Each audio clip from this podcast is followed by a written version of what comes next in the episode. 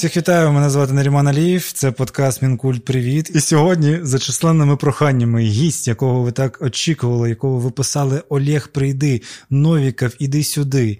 Пан Олег Новіков, журналіст, антикорупціонер, подкастер, ютубер, твіттерянин і просто хороша людина, з якою завжди радий зустрітися і поговорити.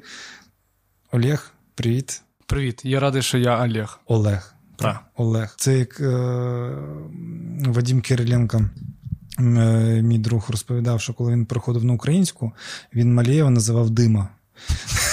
Бо він думав, що українська так і працює. Ну, в принципі, да, в багатьох якраз прикладах саме так і працює, але не завжди. Ну, так, так. Тому, бач, Олег. Олег. Я завжди трошки недолуго представляю гостей, але ти. Та яка різниця у вас? Але так, так. Та. Головне е, зміст цієї розмови. Ну, тут теж є проблеми, знаєш, є нюанси. Але ти над цим працюєш. Я над цим працюю. Просто е, я вважаю, що перша година подкасту це відсіяти всіх, кому, ну, хто.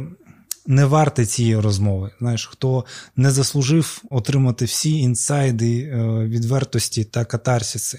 Тобто вони відсікаються на першій годині подкаста, коли ми обговорюємо все на світі. А потім, коли розкрив, розкривається, скажімо, розум, ось ну, туди вже Ми досягаємо дзен. Так, так, туди, туди вже заходять не всі, а тільки обрані The Chosen One. І тому першу годину і максимально от ці умовні 30 секунд, про які нам розповідали в Ютубі. Ну, у вас взагалі просто тиша на подкасту перші там хвилини дві. У, у нас просто це вже закладено. Ми всі мовчимо, тому що так треба. Так, так, це, це дуже круто. Так, до речі, як подкаст, проект. А як правильно проект? Фронтова поплава чи право Ні, на ну? Якщо казати, вже ми пере, переіменувалися, це вже просто проєкт поплава ми лишили, ага. тому що право на поплаву це, очевидно, був жарт, власне, і відсилка до права на владу. Ну так. А, І ми якось ніяк руки не доходили це перейменувати, та й навіщо воно треба було. А потім, коли ми вже робили редизайни, ми такі, ну ладно, який сенс в цього права на, якщо ну, власне, всі навіть в Твіттері і в якихось інших е, там на загальнах кажуть, що це поплава просто. Фронтова поплава це як один з. Слайд проєктів. Е, так. Як можна сказати, що це ґрунт, основа і фундамент всього проєкту, і слава Богу, що власне цей проєкт. Ну, я скажу, що почав слухати ну, вже коли трапило широкомасштабне вторгнення. Я не слухав жодну праву на поплаву. Я перші не слухав. А ні, може, перші вже слухав, ну, бо там вже паніка неслася. Знаєш, просто в мене ще була травма цього клабхаусу. Угу. І я такий, я вважаю цей формат повна дурня, і я не буду до нього дотичний. І я просто принципово не слухав, хоча дуже багато хороших відгуків. Я навіть не знаю, які у вас там приколи неслися направо направо на поплаву. А, Та, власне, стандартні твіттерські неслися приколи. Загалом цей. Е... Я теж не був сторонником якихось подкастів, і я більше любив е, картинку, візуально щось дивитись, або говорити отак, от прямо коли ти сидиш десь. І просто з'явилась така можливість е, в Твіттері спілкуватись, і ти, маючи певну аудиторію, тобто маючи якісь там, не знаю, три тисячі, я не пам'ятаю, навіть скільки тоді підписників було, там, не знаю, три тисячі людей, умовно кажучи, ти е, можеш її використати в просуванні цього проєкту, оскільки якщо якась одна людина з твоїх підписників буде це слухати, то це буде показуватись всім його підписникам. Ні, ну так, але ну це було дуже зручно момент там першого місяця, коли так. інформації дуже багато, все дуже швидко і ніхто просто нічого не розуміє. Ніхто нічого не розуміє, тобто такі воно дуже було гнучке. І як, ну, І якраз давало можливість людям, які хер знайде, які не можуть зустрітися, просто поговорити на годину, тому що. Так, це спрощувало багато речей. Так, так, тому що несеться. А воно вирішувало дуже багато питань. Просто. Мовно, з часом це вже стало більш сталим, і ти сам казав, переходьте на Ютуб, дивіться, тому що там є монетизація, потім яку ви донатите, скажімо, поверни живим та іншим волонтерам. І ну, оцей вайб він трошки перейшов, але ви досі єдині. По-перше, моя тобі повага, що ти зі мною тримаєш цей аудіофронт на Ютубі, бо Олег, тільки ми з тобою. Тільки ми з тобою реально трушно розуміємо, що що Ютубу нахуй не потрібно відео. Що звук Ми титани, рішає. на плечах яких стоять всі інші Так, ютубери. Так, так. Типу, ми, ну, ми ґрунт основа, на якому потім всі інші там щось свої обличчя Свої відео ці показують, Так, якісь які, які, які дивляться на цих телефонах. Ну там що там видно? Вони там щось вкладають, бідний Албул, то щось, блядь, 8К монтує, щоб я потім на своєму айфоні дивився. Ну, типу, ну І зараз якраз відключення, нормального інтернету немає. Ти такий, блядь, 360, давайте хоча б мені. Так, ти розумієш, тобто, от, умовно, ми зараз записуємо, а я тобі сказав, по класиці в мене вимкнуть світло під час е, запису, але вимкнуть світло нам це не заважає. Свічі горять, батарейки заряджені, мікрофони стоять все, більш нічого не потрібно, тільки ти і я, і ця романтична атмосфера. Знаєш, і все несеться. А відео такі, о Боже, це щось ставить, щось, Щось погане світло, щось камера погана, настрій поганий, давай перезнімемо, тут я щось Да, Бо я знімав кіно, я знаю, як це. Це Добре, що ти кажеш це в минулому часі. Я знімав кіно. Да, я, я, ну, я, я, я це про це писав в Твіттер, що буквально. Коли це було вчора, вчора я сказав фразу, що ну насправді я, ну, це є патронка, яка дуже багато, скажімо так, дуже великий внесок робить в мій проект. До речі, у проекту є Patreon, якщо ви хочете бути дотичним, долучайтесь. І там в тірі, типу, що свожу в кіно. І ми пішли в кіно. І я якось ну, щось розповідаю, ми щось подивились кіно, щось трохи прогулялись. Я в якийсь момент такий, ну, взагалі-то я режисер, кіно знімаю, подкасти я так для задоволення записую. Це як таксист, да? Це Да, за кормом да. сидить, каже. Ну, взагалі-то я для, для інтересу цим займаюся. А так-то я бізнесмен. Так, так, знаєш, і, так одра, одра, одразу себе е, відчув людину, яка надає послуги. Ось тому так. Тому я вчора, точніше, сьогодні вже вранку відрефлексував цей момент такий. Треба вже визнати, що я знімав колись кіно. Це, це знімав було вже три з половиною роки тому. І може, би- може бути, в майбутньому я щось ще буду знімати, але коротше, маю на увазі, що відео для мене дуже травматично. Тому я залишив для себе тільки аудіо. Знаєш, і ось ти мій побратим. Головне, що в тебе є е, власне те хобі, яке дає тобі задоволення, і ти, е, по суті, е, відрефлексовуєш в ньому якось себе і гостей. І мені дуже подобається формат. Е, Загалом таких дуже тривалих розмов, попри те, що там може півгодини на подкаст, ти такий, блядь, що вони взагалі тут обговорюють, нічого не понятно. Е, Загалом це якраз. Е, я не знаю, як сказати. Коротше, тебе е, спускає з якихось там твоїх історій. Ти такий, бля, от просто люди сидять і дві години розмовляють. А це те, що я завжди любив, це просто сидіти і пиздіти нескінченно, нічого не виріжаючи. Ну, є простір, ну, типу, знаючи, що є простір поговорити і не думати, що в тебе зараз закінчиться час, що щось таке. Це дуже важливо. А для тих, хто зараз слухає думає, Боже, що несеться, про що вони говорять, що за хуйня, на що це вімкнув. До цього відео будуть тайм-коди, будуть розділи в, подкаст-сервісах, тому ви можете обрати. Вони дуже гарні, вони там майже по 50 секунд є кожен розділ. Обирати те, що вам подобається, те, що вам цікаво, і просто переходити туди і слухати. Користуйтесь, бо е, наша редакторка Анастасія докладає дуже великих зусиль, щоб хоч якось структуризу- структуризувати розмови, які не мають ніяких. Немає жодного змісту, да? Ой, там. Ну, для тебе ж насправді поплава теж хобі. Ну так, власне, поплава стала тим хобі, яке я собі шукав додаткове, оскільки я думав робити Ютуб якийсь проєкт Мгм. візуальний, якраз той, Але що ти, що, той, що ти не любиш. існує.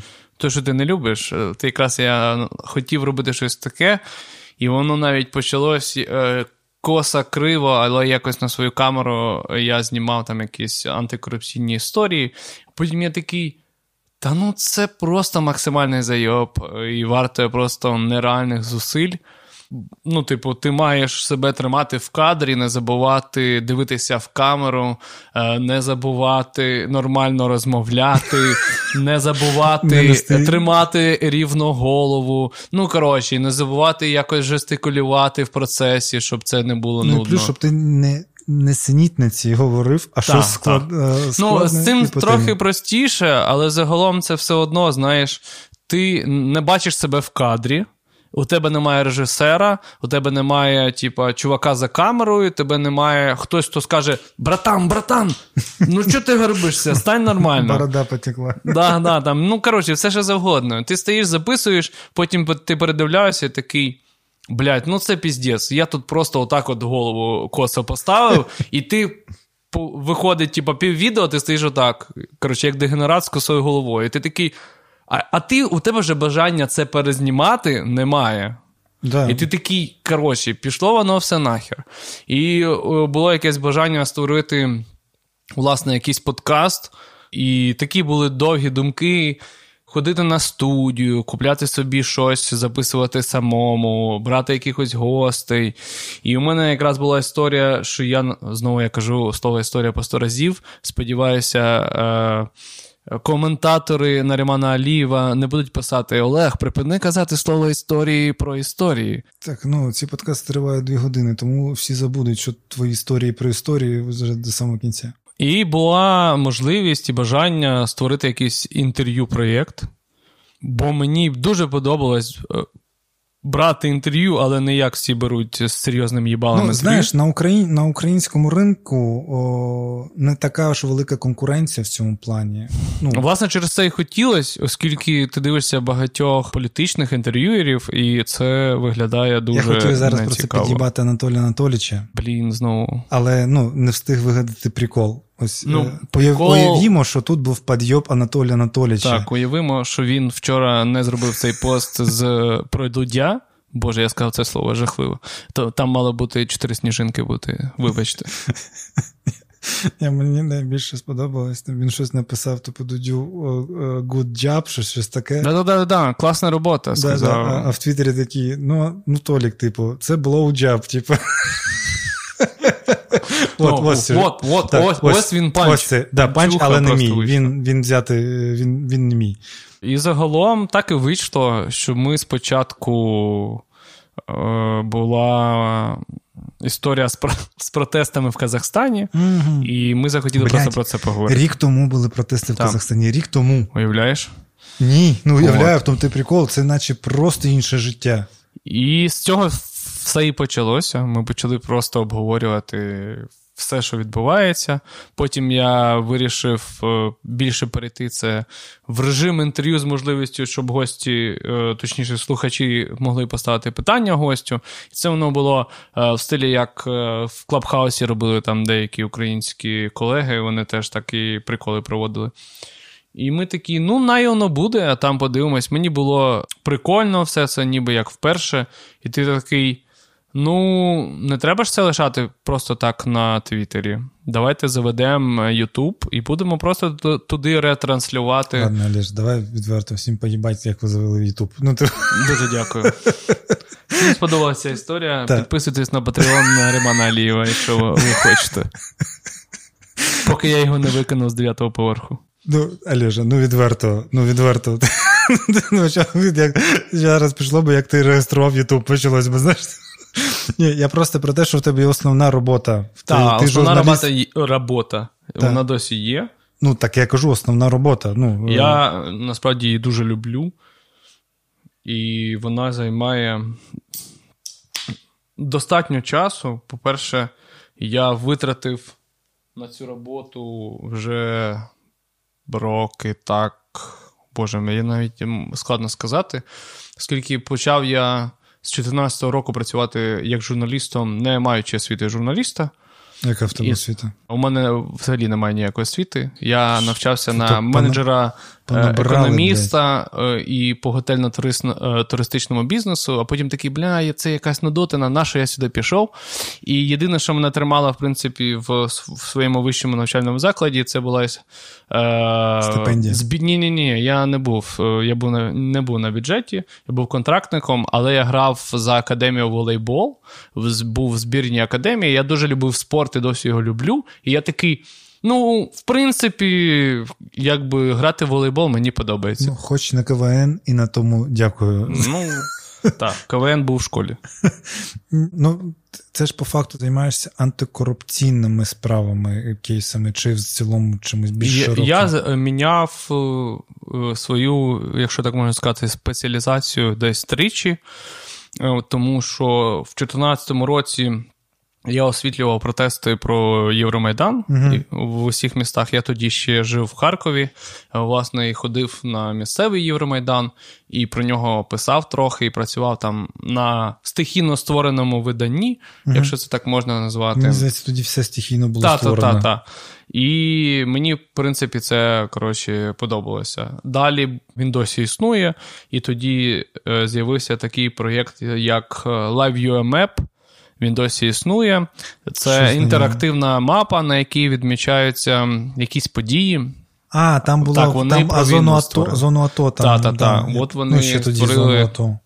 Це якраз на хвилі окупації Криму і захоплені частини Донецької Луганської області, і там відмічали обстріли, прильоти, оце от все. Я до них прийшов працювати, оскільки я і так за цим стежив пильно, і почав працювати ще й в слово і діло, і досі працюю.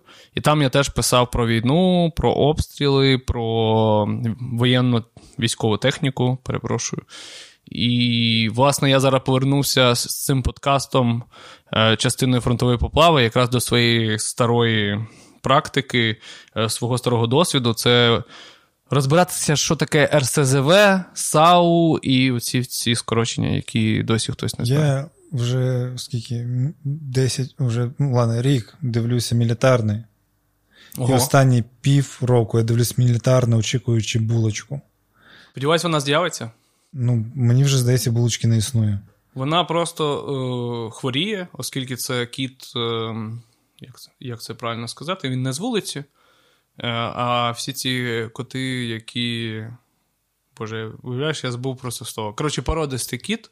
Так порода. Так, от, ну породистий. Я Ну, просто так. кажу, забув, я потім не згадав.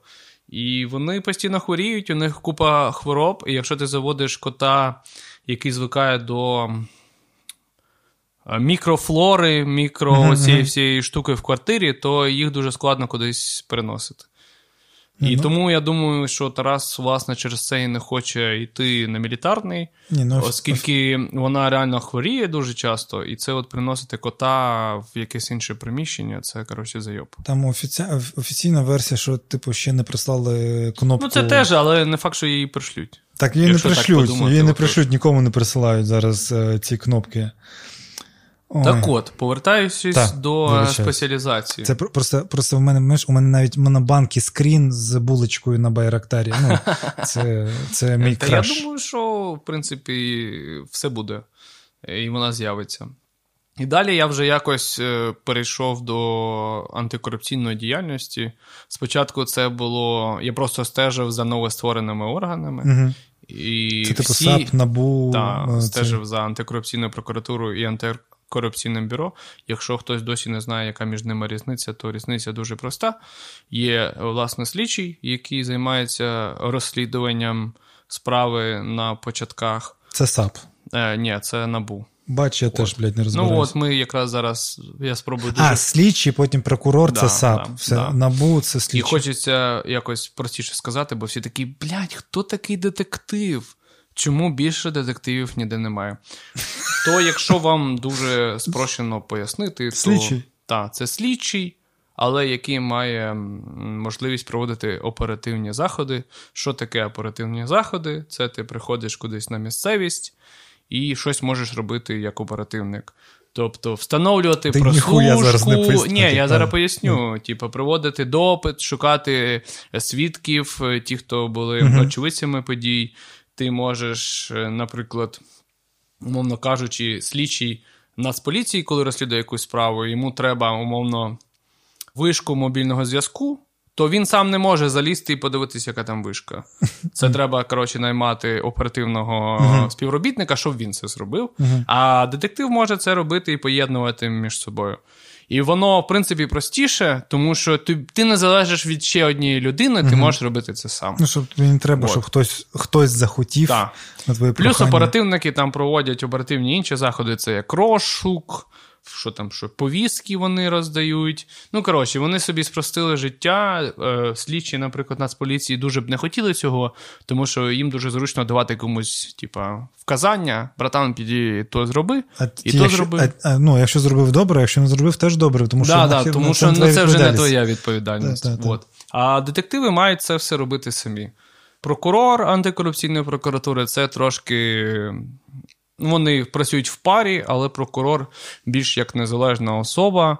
Він може сказати: братан, ми готуємо план розслідування, тому що мені з цієї справи потім йти в суд і в суді доводити чиюсь провину, тому ми робимо так.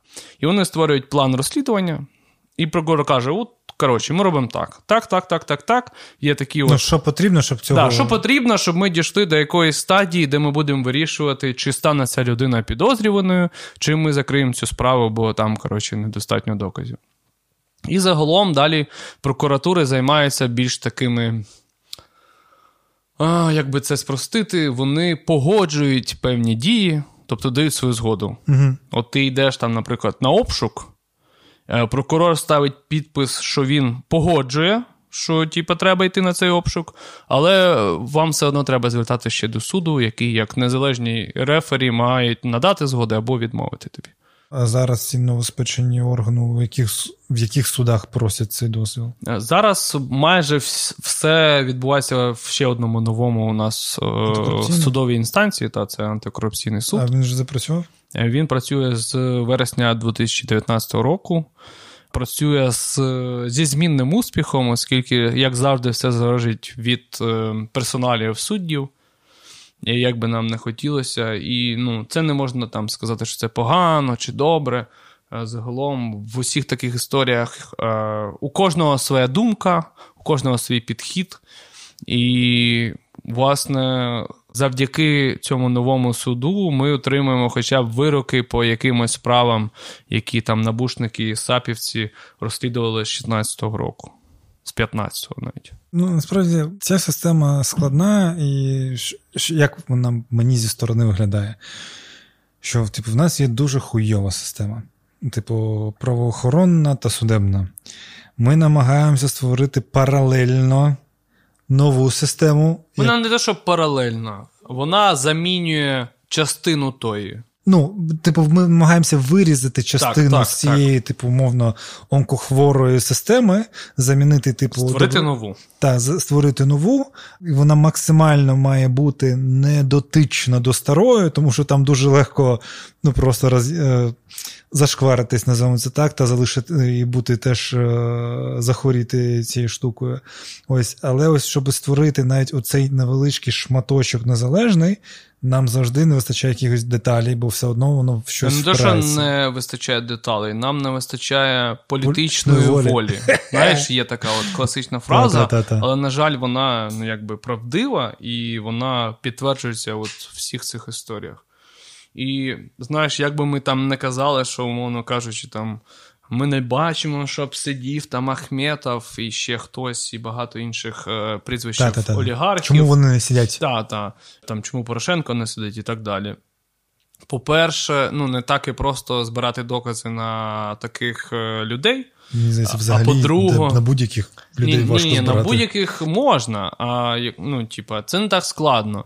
Але якщо ти умовний олігарх, який в схемі майже нічого не робить, а просто заробляє гроші, то мені здається, це складніше зробити, довести, що він Має якось впливав на це, контролював це, якісь вказівки давав, розумієш? Це треба, щоб хтось з його там, не знаю, давав показання. з його да, оточення якогось, або там, не знаю, наближеній особі давали проти нього якийсь показ. Загалом, поки що ми бачимо, знаєш, таку от те, що мене тішить е, за цей весь період, чому я досі не кинув власне це, все освітлювати, що ми не бачимо жодного прокурора САП або детектива НАБУ, якого затримали за хоча б якоюсь підозрою. А хто їх може затримати? А, хто завгодно. Ні, ну без жартів їх може затримати хто завгодно, е, дивлячись від посади. Тобто, ну, умовно кажучи, там тебе бухим за кермом да, затримали. Це mm-hmm. ж типа теж історія. Тебе просто поліцейський може затримати. І за ось цей весь період ми не маємо жодного такої історії, маючи купу е, таких історій в СБУ, в Нацполіції, в судах, е, я не знаю, в прокуратурі, де завгодно. Ми не маємо поки що жодного такого м, такої коротше, прецеденту, щоб затримали чинного детектива або прокурора, який там, я не знаю, вбив людину, взяв хабар. Коротше, ну все, що завгодно mm-hmm. зробив. Е, що ми маємо багато історій в СБУ, в Нацполіції, в прокуратурі і в судах. Такого поки що не було. Максимум, що ми мали, це якийсь звільнений колишній детектив, якого, власне, швидше за все, і звільнили через те, що він дуже дивний. Потім його там затримують за якісь історії. Це максимум, що ми маємо. Тобто він не виконував свої посадові. Е, Ні, ну знаєш, як я казав, хороша людина це не є професія, бо якраз таки ну, всім не вистачає результату. Типу, так зараз результат у них, до речі, є чим похвалитись. Ну це ось останній зараз час. Ні, навіть навіть за весь цей весь період ми можемо назвати багато прецедентів, яких до створення цих органів взагалі не було. Ну, давай давай, давай, мали... давай спробуємо, щоб пояснити. Давай, що Якщо ми дуже дуже спростимо. По-перше, до створення НАБУ і САП у нас не було вироків щодо суддів. Взагалі. Угу. От чинних суддів, от їх затримують на чомусь і все. Ну, їх навіть, здається, не затримували, бо там була якась дуже е, важка процедура якщо я правильно коротше, пам'ятаю, раніше не можна, ну точніше, я правильно пам'ятаю, просто не знаю, в який саме часовий проміжок працювала така штука. Точно до 15-го року треба, щоб затримати суддю або взяти його під варту, то mm треба було згода Верховної Ради. Тобто, ти уявляєш, да, зібрати народних депутатів в парламенті, щоб затримати якогось суддю районного там. Угу. Тобто, це вже коротше, історія з якогось там, не знаю, з іншого всесвіту. А тут ми маємо прецеденти, що суддів затримують, затримують на гарячому, і навіть є київські судді, які вже отримали вироки, і ці вироки не просто там щось написано, е, не знаю, там штраф або тебе умовно. Угу. А суддям дають по 8-10 по років позбавлення волі. Цікаво. І деякі вже відбувають покарання навіть за це. Це як е, мені свого часу викладач, ну так він іронізував, не знаю, що робив з приводу того, що таке Радянський Союз. Ну, типу, як наскільки там все було добре. Я не знаю, наскільки це було. Компетентно, те, що він казав, але це як звучить як якийсь мем, знову ж таки. Uh-huh. Він казав: «Е, знаєш, знаєш, скільки там, умовно, на рік в США людей від ем, лікарняної помилки помирає? Я кажу, не знаю. Він такий каже, десь 200 людей на рік помирає. А знаєш, скільки в Радянському Союзі помирало людей від е, лікарняної помилки? Я такий ні. Такий нуль. Там ніхто не помирав. Просто ніхто не записував ну, це так, як ну, лікарська ну, помилка. Да, і в чому, систем, розумію, в чому система порочна? Це як типу у нас по бумагах, типу, у нас найкраща судебна система, тому що ніхто не саджає, нема повісток, нема справ, нічого нема. Значить, типу, у нас дуже. Е... У нас, до речі, була оця, от як ти скажеш, е, кажеш, радянський прикол цей. Е, у нас не було жодного вироку по 191 статті Конституційного кримінального кодексу. 191 стаття це коли ти коротше, посадовець розікрав або розтратив державне майно угу. на користь там себе, своїх родичів. І у нас не було жодного Жодно. вироку вообще. Ну, типу, от скільки існує ця, ця стаття, не було жодного вироку, і тільки коли вже НАБУ і САП почали затримувати людей, відправляти е, всі ці справи до антикорупційного суду, то у нас вже є перші вироки по цій статті, і вони обвинувальні. Тобто людей позбавляють волі, як би там не було. І знаєш, в розрізі нашої попередньої історії, ну, власне, української і незалежності, коли суддю саджають, угу. навіть якщо це суддя районного суду, десь там, я не знаю, Івано-Франківської області з якогось району, все одно посадити суддю це було вау, це можливо взагалі. То зараз ми маємо там 5-10 років позбавлення волі з конфіскацією майна, і судді реально сидять. Сидять в колоніях. Ну, скажу так, я я не те, що тішу, що судді сидять в колоніях. Типу, це це не. Але я... система працює. Противаг, розумієш? Так. У нас раніше було як? Е, Не було Ми зараз простим, да, щоб mm-hmm. люди не казали, о, ви там щось придумали, насправді такого немає. Тому ми спростимо. Ну, ми і так да, спрощуємо, типу, щоб взагалі е, всі зрозуміли. Історія була яка, що слідчий має якусь папочку на суддю, і і вони працюють просто в зв'язці. Uh-huh. Якщо тобі треба когось там припугнути, когось посадити чи ще щось, то ти кажеш, суддя, у мене на тебе папочка. Суддя uh-huh. е, каже, окей, стільки то бабок, і ну, ми працюємо. Ну, порочна система. Так, так. Це от система кумівства, оцих от всіх е, якихось кінтівських приколів, що от у мене на тебе є. То зараз це трошки змінилося, оскільки є новий орган, який такий, я не знаю, які у вас там типу, домовленості, нас вони не цікавлять, і починають садити з усіх оцих от. Беруть слідчого з СБУ, там слідчого з Нацполіції, беруть прокурора, беруть суддю, помічника судді, депутата, народного депутата. У нас до цього були тільки негативні ці історії, в стилі як е, Юрія Луценка, колишнього генерального прокурора, а тоді міністра внутрішніх справ посадили, а потім виправдали, бо було рішення Європейського суду з прав людини. І по Юлії Тимошенко теж ну, така історія. Ти маєш на увазі, що були політичне замовлення. Так, були політичні замовлення, людей саджали, а потім виявляли, що там взагалі повний бред в цих справах, і їх звільняли. То зараз е, всі кажуть, це політичне переслідування, але попри це е, є залізобетонні докази, і всі працюють, і ніхто, крім власне фанатів якоїсь там політичної сили, про це не говорить. Ні, ну у нас, скажімо, одні ті самі наративи, просто дивлячись, про кого говорять, там вони запускаються. Ну, е, я взагалі, просто там моя думка, у мене хороша подруга, яка е, дотична, скажімо так, до реформи судебної, яка там е, судової. судової. Ось, і вона теж розповідала, як там обираються люди, типу, як воно працює. Ну, що це основна реформа, яка має існувати. Ну, типу, от тому що вона складна, вона складна, звісно, але вона найважливіша. Вона насправді. найважливіша. Тобто, після неї, ну от я вважаю, що взагалі в нашій країні важливо дві речі після е, війни. Да, Ми зараз от вже майже рік війни, ми не знаємо, скільки вона буде тривати. Знову ж таки, багато речей не знаємо, але, скажімо, гіпотетично, коли ми перемагаємо, дві речі, на мій погляд, найважливіші: це судова реформа та зміняємість влади. Тобто дві речі. Як, ну, які, це да, це очевидно. Які, це два стовбури, я б так сказав. Які, да, якщо будуть е, притримуватись, у нас є, скажімо, шанс на. Ну, є ще третя. Я вважаю, що є третій стовп це справедливість. Так, ну це суд, Але реформа. Не, не завжди суди можуть, е, так сказати, задовільнити цю історію. Ну, Якщо не працюють, наприклад, органи правопорядку, то яка різниця, які в тебе суди? Ну, дивись, ти, умовно кажучи, тебе там вкрали телефон, да? Так. ти викликаєш слідчого, а слідчий нічого не робить. Все. Я розумію, про що ти кажеш. І який сенс, який у тебе суддя, якщо слідчий нічого не робить?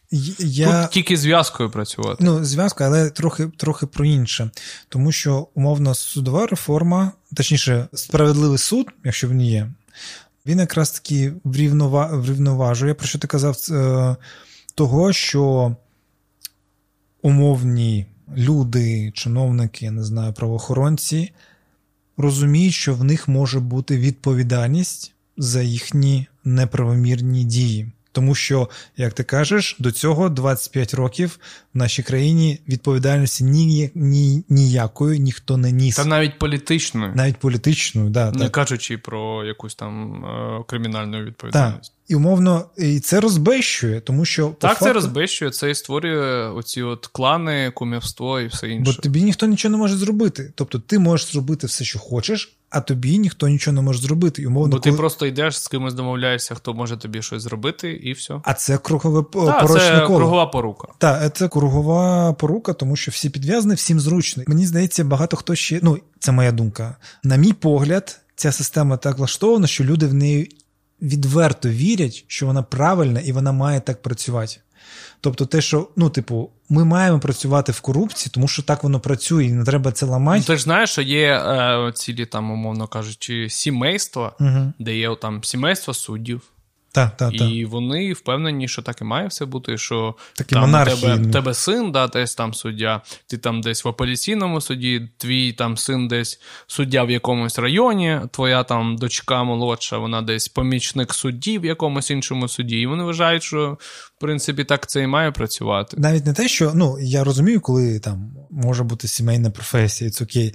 Але вона... Але ж це не зовсім А- про сімейну професію. Так, так. Це, це якраз це не про просто вибір професії, це про сітку. Ось і в, в цій парадигмі багато людей щиро вірять в те, що відбувається. Умовно, те, що ось вони вірять в цю систему, вони не вважають її порочною, вони не вважають її кримінальною, вони вважають її справедливою, тому що в них є якісь внутрішні закони умовні. Тобто вони вважають, що вони не перетинають якихось певних меж.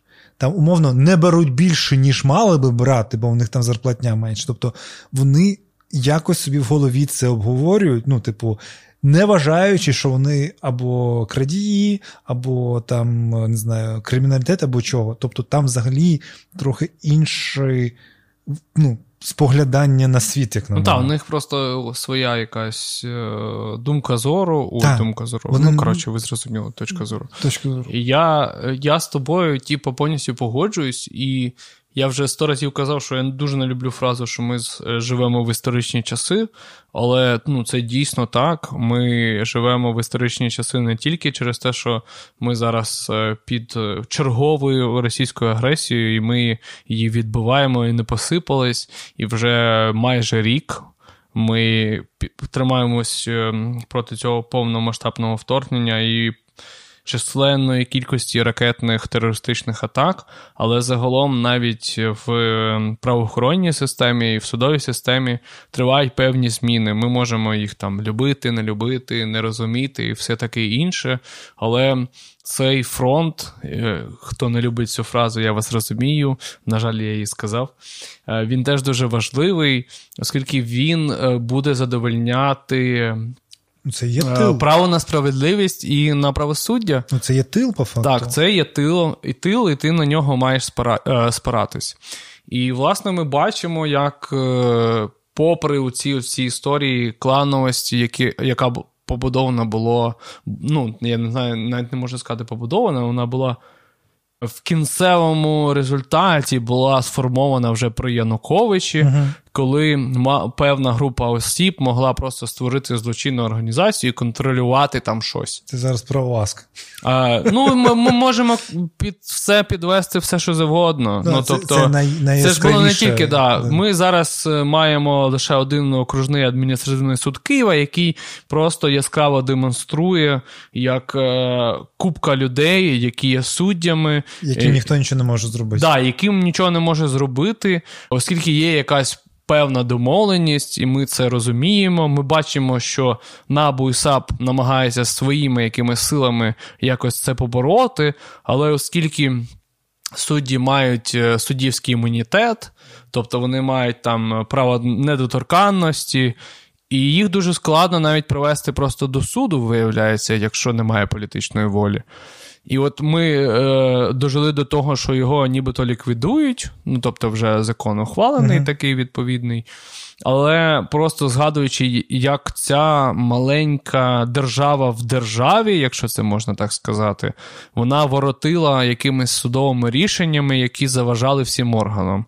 Вони скасовували. Як це сказати? Новий правопис. Тобто, ну, тобто, ви уявляєте, що є якийсь суд, який, Який може скасувати новий правопис. Тобто, е, суддям настільки. ні, навіть не ну, просто правопис. Просто да, от Да, правопис. це- Ви це- просто, це суд, який може ви якийсь день сказати, да, «Срать просто вдумайте в цю історію, що суд такий: ну да, тут коротше порушення, і ми скасовуємо правопис. Тобто ми не будемо казати про якісь там скандальні судові рішення. Ви просто подумайте, що є суд, який може скасувати правопис новий, бо яка е, бо знайшли якогось адвоката в інтересах дитини, яка якої нібито не сподобався цей правопис. Тобто, ви просто вдумайтесь. Ну, чим займались вони? Да, чим займався цей суд? Ми не будемо казати, що вони там могли визнавати там незаконними проведення якихось експертиз або ще щось, або давали дозволи на розгін майдану. Це все теж в їхній історії було. Але ви просто вдуматись до якихось дрібних деталей українства. Я вважаю, що правопис це ну те, що якби зараз дуже важливо, оскільки ми всі переходимо на українську мову. І вони просто скасовують правопис. У мене інше питання. Яке? Звідки компетенції у суді зрозуміти правопис? Ну, типу, ну, в принципі, мову. Ну, як, Я не знаю, як це правильно сказати. Мова це достатньо Дивись, вони, прогресивна вони, річ. Вони не зовсім е, перевіряють правильність да, цього правопису. Вони У них є повноваження, дивись, там при в чому прикол. Ось, це... ну, давай так. Я зараз спробую пояснити давай. тебе. Да. Тобі, типа, в чому типа, їхня функція. Вони перевіряють, як правиль, правильно це е, е, поняв, підписано, ухвалено. Сама процедура цього правопису. Угу. Тобто, тобто їм плювати, який там правопис? Так, да, їм плювати, що там написано в правописі, якщо він неправильно там, не знаю, не та людина підписала, або немає чогось чогось підпису, або ще щось. І їм такі, ну коротше, цей правопис ми визнаємо незаконним. Тому що, типа, там хтось не так підписався, або не той підписався, або ще щось. Тобто, це більше вони е, роблять свої претензії до процедури всього. Тобто вони в суть не влазять, так, їм так. не типу, вони кажуть, ця процедура незаконна. Просто зроб... типу, так само, як... можете зробити заново. Та у нас, пам'ятаєш, була історія знову таки з УАСКом, коли він сказав, що не можна називати, я забув, здається, проспект Московський, де він називався? Так, так, так. Так, і він став Степаном Бандери, і вони там сказали, що процедурно якось КМДА це неправильно перейменували. Тобто вони просто до процедури свої претензії притягають і такі, ну от ми так можемо. Але знаєш. Це, до речі, дуже яскравий приклад взагалі суддівського свавілля, оскільки це суд першої інстанції. Якщо пояснити простіше, то його рішення переглядають ще двоє суддів, е, двоє суддів, які вище за нього. Тобто вони такі, ну ми можемо безпредельничати. А в разі чого хтось там коротше, нехай, нехай далі розбирається. Да, далі там розбираються скільки завгодно. Так, так. І у них реально у них оцей от є апеляційний адмінсуд, а потім ще є касаційний адмінсуд, які переглядають їхні рішення. Угу. І, і ти просто такий, ти дивуєшся, як якийсь просто суд місцевого значення, бо це суд Києва. Він так. не верховний, не конституційний, просто суд Києва такий. Ну, коротше, тут процедурно не прикольно, ми, нам не подобається. І причому з будь-яких речей. Так, з будь-яких речей. Вони так само, типу, скасовували. Ну, не пам... Коротше, там була історія е, з рюкзаками колишнього міністра внутрішніх справ Арсена Авакова. Його сина. Так, але власне тех цієї справи був, що рюкзаки Авакова, попри те, що це син там пов'язаний. Ну, І вони Аваков, просто скасовували молодший. експертизу, бо там щось процедурно неправильно експерт зробив. І це, типа, ти можеш так до будь-чого, в принципі, докопатись, бо процедурно тобі щось не подобається. Ну, так, так, так. Тут, от, це теж. Е, знаєш, ці фразіологізми, які нам вже ну, остогидли, як наративи, так і політична воля, але дійсно багато чого в політичній волі. Як ми бачимо там зараз те, що відбувається з РПЦ, що виявляється, все це можна заборонити, можна і лавру, скажімо, повернути, але на те потрібна воля, трохи яєць, ну, да, як би, і комунікації. Але, типу, ми це робимо як держава, вже коли піздець, піздець, який вірняк, знаєш, типу, коли вже жодна собака не вийде. Типу, може, це і добре, але, ну, типу, ми дуже перестраховуємося, дуже перестраховуємося. Тобто ми не можемо собі багато речей дозволити імплементувати, як, наприклад, та ж страна UA, парши, парши, паршива хуйня, яка просто московська підстілка, яка досі існує, яка під санкціями все одно, блядь, їздить. Все одно, да, міняє да. просто в себе там домін, і все їм норм. Так, тобто це це питання якраз таки політичної волі. Ну, типу... ну це да, це те, що я казав на початку. На жаль, в усіх цих історіях, якщо не вистачає політичної волі, то ви ніяк ніякого результату не досягнути. Е, ми маємо багато типу, приколів, от навіть судова реформа, вона зараз дуже натяжно триває, оскільки нібито політична воля була, коли цю реформу ухвалювали, але вже коли дійшло до її реалізації, то щось пішло не так. Починаються якісь ем, дивних людей призначати в всякій комісії дисциплінарні органи суддівські, якщо простіше сказати.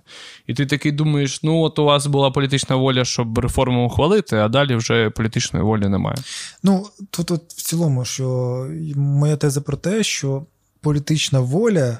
Ну, точніше, країна як держава існує, точніше, держава як країна, не знаю, як це сформулювати правильно, існує, коли не потрібна політична воля, коли умовно інституції працюють і виконують свої обов'язки, бо вони мають працювати, виконувати свої обов'язки, а не тому, що хтось дозволив або там не дозволив. Тобто, ми в цей момент ніяк не можемо пройти політичної волі, коли нам потрібні рішення, консенсус всіх, блядь, всіх, щоб на мінімальних рівнях вирішувати речі, які ну навіть не мають поставати. Тобто, коли ми кажемо про колаборантів, прямих, блядь, ну яких там купа доказів, які купу разів підтверджували свій статус колаборантів. А ми такі, ну не знаємо, а що, а хто, а хто, типу, і нема жодного, який може взяти на себе зобов'язання або скажу, ну, е, відповідальність і почати з цим працювати, тому що всі пов'язані, ну, як би, скажімо, бо кожен... Вони всі по, під однією грібенкою, якоюсь, тобто, типу, кожен, умовно кажучи. Е, бо не може один зробити без рішення тих та тих. Він може зробити цей крок, а потім, якщо інші не зроблять, він буде долбойобом. Да, типу, А тут один такий промах, це все все, все валиться одразу. Так ось. Так. Політична воля. Про політичну волю я до чого? Що, умовно, ми на багато речей тригеримося. Умовно, коли там були Квіти Києва, коли руйнували. Угу. І це ну, це правильне обурення, але проблеми там набагато глибші, бо вони ну, вони системні. Тобто, ну, це, так, так, це всюди так. Так, руйнування. Ми ми бачимо тільки вершину айсберга, якщо можна сказати. Ми на неї тригеруємось, тому що вона пробиває якесь е, наше інформаційне поле. Ми таки бачимо, ну і кажемо, ну це безпреділ, це піздець. Ми виходимо на протест, але ну, на жаль, не завжди він має якісь позитивні результати. Навіть я не про те, Ми навіть стали, знаєш, свідками того, що ухвалили оцей от. Здається, він вже навіть вважається підписаним президентом. Так, бо він бо, коротше, минуло, коли якийсь там час пройшов. Да. Е, про містобудування, так. і там дуже хуйовий законопроект, якщо так е, спрощено сказати. Тож ми будемо з цим стикатися і надалі. Будемо стикатися. Я до чого просто мовно, коли ми протестуємо проти зносення будинку квітів, це не про не про виключення, що вирішили знищити будинок квітів. Руйнують все. Просто так. ми це те, що не помітили.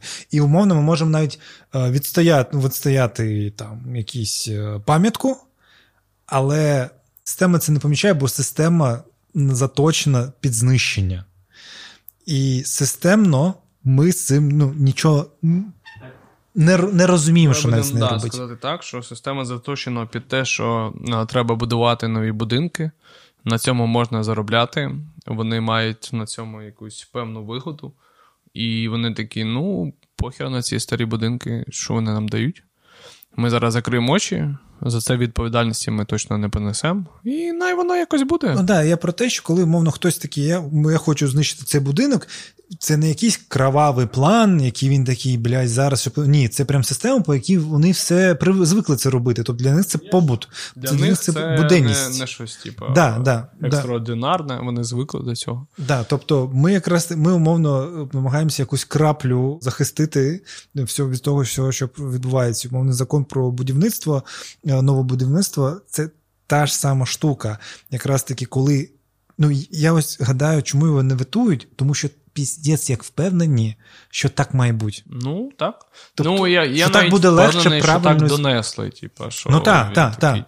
Так, тобто, коли ось навіть закон про цей про про Конституційний суд я забув, де там. Так, так, так. Про Конституційний суд це теж один з таких законопроєктів, які, я думаю, що донесли так, що ну. Не треба це віддавати владу. Це норм. Це да, не треба суди. віддавати комусь повноваження, обирати нам суддів, якщо ми можемо призначити якихось своїх. Навіть не своїх, тип. Ну, ось, ну як? Це, ні, це ні, свої якраз. Ні, в чому в чому суть? В чому суть там? Ну, цей законопроєкт, що ти матимеш більше впливу, що це буде політичне призначення на цю посаду. Ти зараз дуже спростив в контексті, ну, що, я що до, до, ну, до, цього до цього було прописано так, що наші закордонні партнери, які делегують своїх представників. Ну, для... це ти вже хочеш да, Я розумію, що ти хочеш сказати. Да, Там було прописано так, що наші закордонні колеги мають право витування якихось там е- кандидатур. І останнього слова, яке розумію. Так, так, так. Їхні голоси були вирішальними в цих так. історіях. І це змінило, що вирішальні зараз наші внутрішні умови. Так, голоси. так, так. Так, зробили так, що більше матимуть можливості призначати знову такі політичні якісь призначення в суд. І це, на жаль, дуже погано, оскільки ми вже бачили багато прецедентів з рішеннями Конституційного суду, які такі, ну, нам щось там сказали, ми отак і пропишемо. Така була історія з електронним декларуванням. Якщо не зна... хтось не знає, що таке електронне декларування, то це, якщо дуже спростити, є якісь посадовці, які мають свої статки, і вони зобов'язані їх показувати публічно на сайті, де власне ці декларації. Там є і доходи, і яке майно. І якщо ви е, неправдиво їх заповнюєте, то вас чекає кримінальна відповідальність. До двох років позбавлення волі, в залежності від ну, яка там вартість того майна, яке ви не вказали, збрехали або ще щось. І ми Коротше, ми стикалися з цим вже багато разів, коли Конституційний суд щось скасовував. Він так само скасовував відповідальність за незаконне збагачення. Це коли є посадовець, у нього звідки взяли гроші. Не просто гроші, мільйони. Ну так, да, гроші, великі гроші. Тоді це була якась там невеличка сума. Насправді, з 15 року це було від півтора мільйона. Якщо ти якась службова особа і маєш якісь там повноваження, і у тебе раптом береться там два прадіка або якась там, не знаю, uh-huh. трьохкімнатна квартира в центрі Києва в новобудові то тобі могли дати підозру за те, що ти, ну, пля, звідки в тебе гроші? Братан? Ну, як мінімум да. почати дізнаватися, звідки вас це. І вони дуже просто це робили. Типу, ти просто подаєш запит до податкової, податкова каже, ну він стільки-то заробив. Ну, і ти пока, ну, якби дружина там або не працює, або заробляє копійки, і вони, власне, кажуть, ну, немає у нього таких офіційних доходів. От ми йому ліпимо, коротше, підозру. А щось там, коротше, Конституційний суд подивився і такий. Ну, нам не подобається цей закон, бо він не конституційний. Там якось неправильно він прописаний, от ми так хочемо. І вони просто взяли і там десь в набу і сам було 60 справ про незаконне збагачення, всіх їх закрили. Ну, причому рішення Конституційного суду вони не... обов'язкові до виконання і, і не переглядаються. ніде да, не переглядаються. Да, Тобто, якщо є такий прецедент, що вони кажуть, що це неконституційно, то вже ці питання не підіймаються. Все. Все, да, можете забути про цю історію, і всі роки там якихось слідств, розслідувань і всього іншого, це було в минулому. Тобто, це не просто навіть про те, що якби скасували збагачення як е, якесь е, законодавчу штуку, за ну коротше, що це злочин. Не те, що вони скасовують це як злочин, а те, що люди, які 2-3 роки це розслідували, розслідували нічого, бо все, нема за це відповідальності. І у нас є купа типу, детективів прокурорів, які там створили групи, вони будували якийсь план розслідування, як це розслідувати. І тобто ми їм платили гроші за справи, які не дійдуть до суду ніколи, бо їх вже не існує. Проти людей, які наші гроші спиздили. Так, так. Тобто ми не можемо сказати, що ці гроші, типу, спижені, але вони отримані незаконним шляхом. Але ніхто не довів, звідки вони до да, да, Так це і не треба доводити. Ти просто маєш довести, що ця людина законно не могла отримати ці гроші. Ні, я маю що ті люди ніяк не підтверджували ці свої ну, кошти. Ну, вони і не можуть їх так. підтвердити. Тобто це неможливо. Ну, Я я якраз таки про те, що ось це ну, світобачення, все ж таки гну, гну, гну цю свою лінію, що ось це уявлення, що нам краще тримати тут контроль. Ось зараз все те, що ти спрощуєш постійно, все зараз наша країна в цілому спрощена. Бо умовно, ну, у нас є та, президент, у нас військовий стан. У нас у нас зараз офіс президента ну, контролює всю країну по факту. Тобто, у нас нема зараз е, ну. Кадмін, виконавча виконавча гілка, це офіс президента, парламент, це офіс президента. Тобто, все йде з офісу президента, тобто все достатньо сильно вертикалізувалось. І ми тут багато розмірковуємо та проговорюємо, чому нам захід умовно не дає багато грошей, нам не дає багато зброї, особливо з перших місяців. Бо дійсно ці люди були не впевнені. Кому і як ці гроші підуть, і кому і як ця зброя піде. Бо ніхто не хоче, ніхто не хотів, щоб ця зброя мов досталася росіянам, ніхто не хотів, що ці ну, зі гроші... зброєю там трошки складніше, Ну, а от з грошима, да, Ну, десь приблизно. складніше, так. але в контексті ця швид... чому немає цієї швидкої помічі? Тому що вся наша система державності насправді тут я не кажу, що якщо б це була б інша держава, їм би одразу все давало б, але думаю, було б це трохи легше. Бо умовно довіри до нашої держави як інституції, як до системи менше, ніж до, скажімо, Дивись, я думаю, що да, це стосується власне виділення фінансової допомоги. Це точно впливає на здатність наших інституцій, нашої вертикалі, горизонталі, можна називати її як завгодно. системи, до нашої Да, системи. до нашої системи. Але ну, історія з, зі зброєю там трошки інакше. Я думаю, що це, знаєш, е, е, більше про те, що це система стримування і противаг. Тобто вони якби проти Росії е, на нашій стороні, але вони не хочуть перейти якусь червону лінію, як вони люблять казати Ну, про і- цей і- Line. От є якась Line, ми її не будемо переходити. Я розумію, але все одно я маю Я не думаю, що це б вплинуло, наприклад, якби ми мали розбудовану якусь систему там політичну та антикорупційну і судову, і нам би швидше надавали зброю. Я думаю, що це б то так само і було. Я це дум- стосувалося б більше макрофінансової допомоги і надання Ні, кредитів. я, думаю, 100%. я думаю, воно б теж було швидше. Ну, типу, бо менше було б Угу. Ну, скажу так. Знаєш, Ну, от, можливо, там противаги проти Росії це зрозуміло, але умовно, з- я вгадаю, що внутрішні якісь питання до нас теж вони існують і були. Типу, так, е, умовно, те, що трампісти розганяють про те, що у нас е, там зброю. Ну, це е, є, да. Да, тобто, ну, ці наративи розганяють, і вони їх не можуть підтвердити.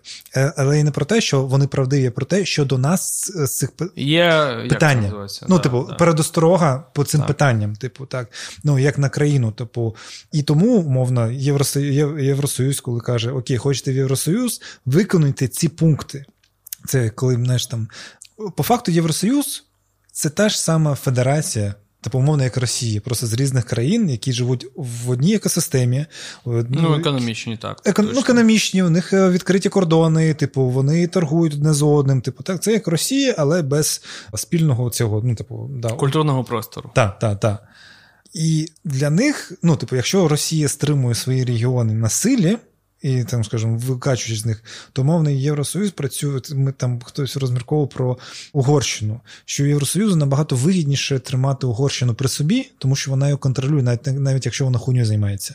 Тому що все одно вона в обіймах, умовно, Євросоюзу, вони стримувані набагато їх легше всередині, ніж відпустити їх, і вони почнуть, блядь, не знаю, завозити зброю. От, ну, як Білорусь це ввести, типу, знаєш, іранців їм пускають, там, не знаю, все що завгодно. Тобто, і в тебе немає ніяких на них інструментів. Да, важелі впливу. Так.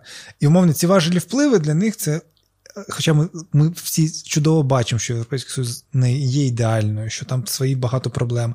Там більше бюрократичних проблем. Бюрократичних і теж е, світ, світоглядних все одно там є проблеми світоглядних, і оці, типу, знаєш, це політична воля, в них теж є проблема політичної волі. Так. Завжди є хороші русські для них. Так, так, так. Е, тобто вони ставлять свої е, Умови. умови для того, щоб відчувати певну безпеку, що в, в, за- завтра Україна не, не стане умовною. Угорщиною. Так. Да, бо умо, у них вже є Угорщина. Ну, вже є, да. Вони а на... є ще історія з Польщею, яка досі не зрозуміла для них. Так, ну яка теж отак балансує. Є Греція, яка там 50 мільярдів в них там 10 років тому просто знесла. е, Да, про це списали. Та, та, та. І умовно, кожен раз, коли є якісь прецеденти всередині, вони виставляють ще більше вимог, тому що не хочуть потім з цим ще розбиратися, бо заколібали. Ось, і коли до, до суддів вони кажуть, дайте нам пригоди, тому що нам начхати. Ну, ми хочемо поставити людину, яка буде відповідати. Нам не треба своєї людини. Ми хочемо, щоб там людини постали, і ми ніколи більше не питали про неї. Щоб ми не повертали до цієї теми, бо в нас нам є чим займатися.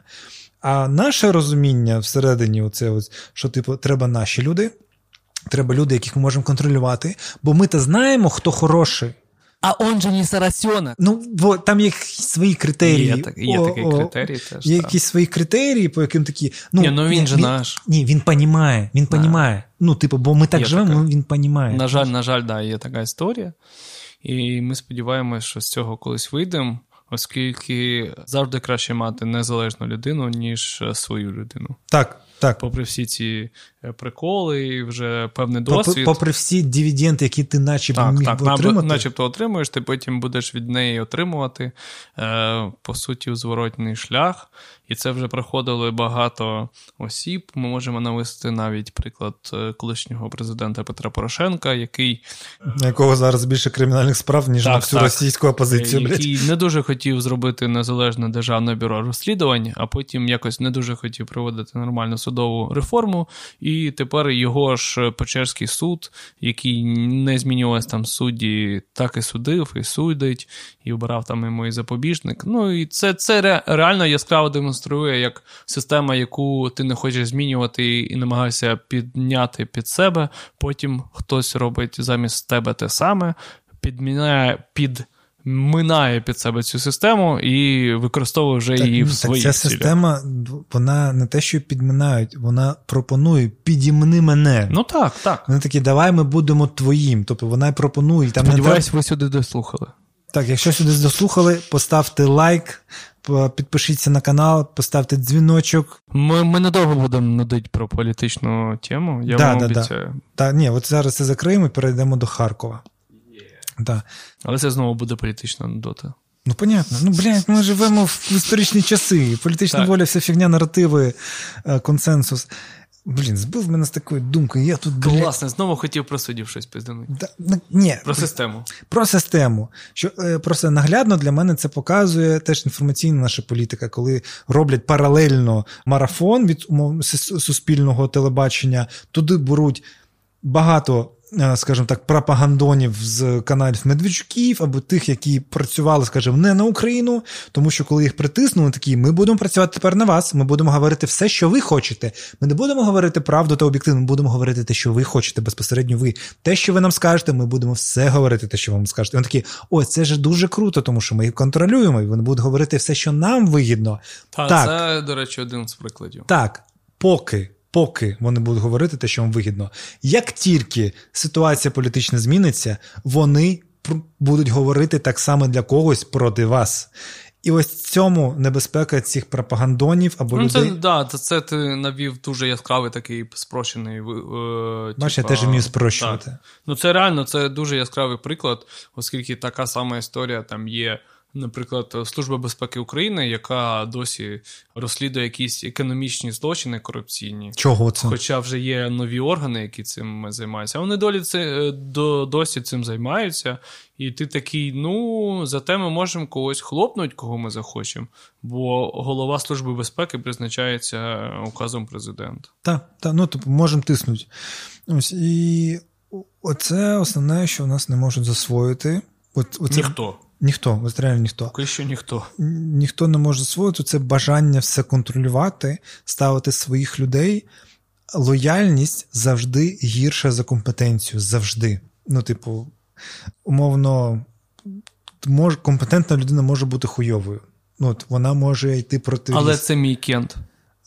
Ні, ні, ні, в тому ти прикол. Типу, це не а, твій... ти, ти, ти зараз ну, хочеш про компетентну людину. Ну, типу, вона може бути хуйовою як людина. Вона може з тобою не погоджуватись. Так? Але якщо вона компетентна, вона не буде ну, робити щось на зло, назвемо це так, або на противовагу, щоб зруйнувати систему.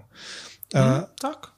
Е, лояльна людина, вона може бути дуже тупою, і тобі посміхатися, робити все, що ти скажеш. От, ну, ось У нас теж приклади там Туреччина, де, якщо я не помиляюсь, інфляція склала за останній рік щось 80%. Україна в війні з розйобаною інфраструктурою всього на світі 30%, у них 80%. Це якраз такі е, дуже популістичні рішення, невмілі, е, скажімо так, е, фінансові. Ну там це вже ну це вже да. да це мені важко це сформулювати, але умовно рішення, які Ердоган хоче прийняти, бо тому, що він так хоче, він так хоче. не маючи ніяких для цього, скажімо, основ, і це приводить до такого результату.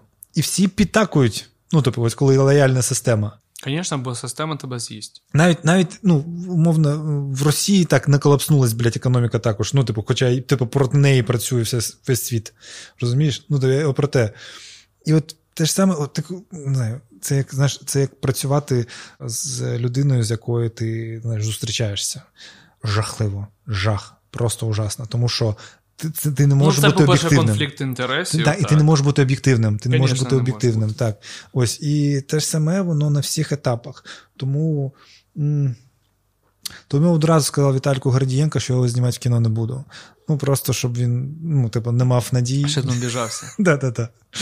Ось. Ні, ну, ну, це, ну це правда. Ну тут навіть нема що обговорювати, це дійсно так. У нас завжди все є оце отак. Що хтось на посаді, бо він там е, якийсь там, не знаю, кум, кума, сестри і так далі. І він просто буде тебе слухати. Так, от головне, що просто мене слухав. Тобто, а потім, коли треба приймати рішення, він такий, я не знаю, яке рішення приймати. Да, Скажи ти- мені, ти яке мені рішення приймати. Він такий, він такий, я не можу за тебе кожне рішення приймати. Він такий, ну ти мене сюди поставив, щоб я тебе слухав, я тебе слухаю. Кажи, що робить.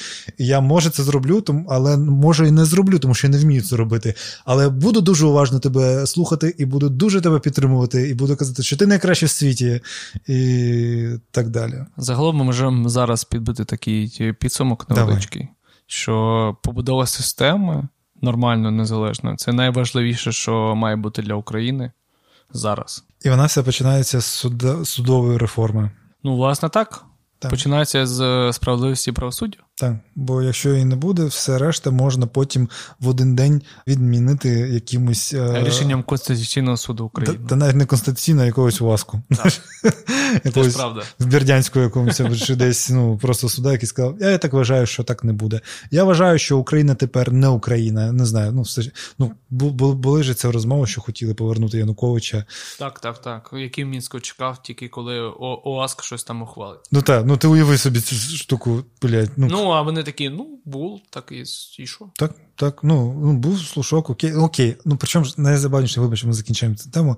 Тобто зараз суда вже немає, але всі ці судді є, і, типу, з ними нічого. Ну, типу, вони можуть зараз перевестися в інші. е, Ну, просто фактично вони перевестися не можуть, оскільки немає органу, який це може зробити. Вони не можуть самі сказати, от ми підемо в той суд, подати документи і нас візьмуть. І є такий орган Вища рада правосуддя, не, який, зараз обирається та, яка зараз набирається. І от вона вже може їх е, перевести кудись. Але І зараз велика Ну, коротше, там, коли була ця історія з е, перевіркою компетентності суддів, Мгм. то їм доведеться її таки швидше за все проходити, бо коли вони були в ОАСКу, вони її не проходили. Мгм. Тобто є всі шанси, що їх звільнять з посади судді взагалі. Але Це дуже довго і дуже це, по-перше, дуже довго, а по-друге, знаючи нашу політичну волю, все може змінитися. Може, буде не ОАСК, а АОСК. Наприклад. Ну, в принципі, вже є суд, який е, е, має схожу назву. Він називається КОАСК. Що це Це Київський окружний адміністративний суд. Про... КОАС. Все, я понял. Міняють шило на мило, шило на мило. Окей. Е, Все ж таки, мій подкаст портрети має сезон, так, і ми Дуже дивна назва, але окей. А чого ти не Теж подобається? жартую. Блять, сказала людину, якого назва поплава, блядь. Ну, Поплава, попрошу. ну. Знаєш, Кажи, не кажи. на пахлаву прийшов Давай, і да, на тому будем дякую. малювати мій портрет. Да, да. Е, і Харков. Ще не було Харкова в цьому сезоні. Тільки Харків, але Харкова. Все правильно. Харків. Да, Харків, але Харкова. Все правильно, ти сказав. А, ну, Вдруге, так- а так- вперше ні. М, Окей. Харків, Харкова. Так, Окей. Бач, це красавчик. багато. Дякую, дякую. Я ось Це новий правопис, жартую. Я навчився е, говорити Буковина, О, це правильно, так. тепер Харків і Харкова. так. Бач, я так навчаюсь насправді. То. Да. Я був в Харкові два рази. Один раз в А 12... знаєш, як правильно казати? Двічі. Буде зайобувати. Я Ладно, ваш Ліша, е, літературний редактор на цей Добре, вечір. Добре, добре, Лежа, добре, можеш. Ладно, більше не буду, а то ти Та не ні, будеш ні, та все- Та все нормально, все нормально. Ну, щоб я не розмовляв, нам треба якось забувати, забувати етер. У 12-му році і в 19-му році. І коли я приїхав в 19-му році, там був показ фільму. е, Мене там, скажімо, супроводжували люди. Твого фільму? Ну так, так. Ага. я не приїжджаю на покази інших фільмів. Ну я не знаю, може тебе там Ахтем покликав, скаже, приходь. Поїхали подивитися моє кіно. мій фільм подивишся. Ось. І мене всі питали спочатку перше питання: типу, а ви були вже в Харкові до цього? Я такий, так, був там сім років тому. І всі відповідали на мою відповідь так. Дуже сильно змінився, змінилося місто за ці сім років. Ну, типу, причому кажу, це прям під кальку було. Всі мені казали одне і те саме. Тобто, ось, знаєш, е, прикернесі е. Піднялась. Да, да, да. Тобто, як, якесь взагалі по-іншому сприйняття у людей міста свого стало, чи я не знаю, чи мені так пощастило, я не розумію. А, Це дуже складна для мене історія, оскільки я був один з тих, хто взагалі критикував оці оці приколи. Ну, це дійсно був один з один з небагатьох. Як змінився город? Ну, ви видели? Ну, парк Горького. Ну, ну, це же о чому-то говорить. Ну, давай для мене, якщо особисто говорити, знаєш, е, ми розглядаємо місто не по якихось окремих локаціях, які в ньому є, а це стосується життя цих людей, які в ньому проживають. Тобто для мене, наприклад, дуже дивно, коли е, постійно я від якихось е, наших жителів Харкова чув такі от запрошення в стилі приїжджайте там в місто, ми вам покажемо центр і парк Горького. Тобто, ну, для мене, наприклад, для людини, яка живе в місті, да, угу. ем, для мене це взагалі не показник. Ну, окей, ну, в місті класний центр. Я дуже радий за центр, я там не живу. Так само парк Горького, який знаходиться, він вже на парк Горького, здається, його перейменували. Але факт в тому, що типа, це парк, який трошки далі від центра, тобто це знову ж таки центр міста. Угу. Тобто, що це говорить для мене е, як людина, яка живе в спальному районі? Нічого. Я маю витратити годину часу, щоб туди добратись, щоб сказати: а от тепер я чувствую город ви посмотрите, як тут зробили ремонт. Ну давай, ну це це реально смішно, але, на жаль, я чув цього дуже багато, коли приїжджали якісь гості і казали, у вас так прибрано в центрі. Ну, типа, не в центрі, вони кажуть, у вас так прибрано в місті. А я кажу, а де ти був? Да-да-да. А тобі кажуть, ну я в центрі був. Я такий, ну так, блін, пройди два кілометри в бік і подивись, там теж буде красиво в лапках. Тобто для мене, от дивись. Я, якщо порівнюю оці от всі е, терміни, от у нас там в центрі щось зробили, у нас так чисто, у нас там ще щось, якісь пам'ятки от зробили. І я завжди кажу, це дуже класно. А от я живу, е, він тоді називався Орджонікідзевський район. Mm-hmm. Зараз він, здається, індустріальний, якщо я правильно пам'ятаю. І це е, один зі спальних районів, які будували коли були заводи, і довкола них намагалися будувати спальні райони, mm-hmm. щоб люди не їхали коротше, через ну, це місто працювати на завод. І от для мене, наприклад, я як ходив е, у школу по розйобаному тротуару, так зараз я приїжджаю до батьків і йду по тому ж самому розйобаному тротуару, який досі не відремонтували. От Для мене це от показник міста. Для мене показник міста маршрутки Богдан, які по 15 років так і не міняються. Оце, Оце для мене показник.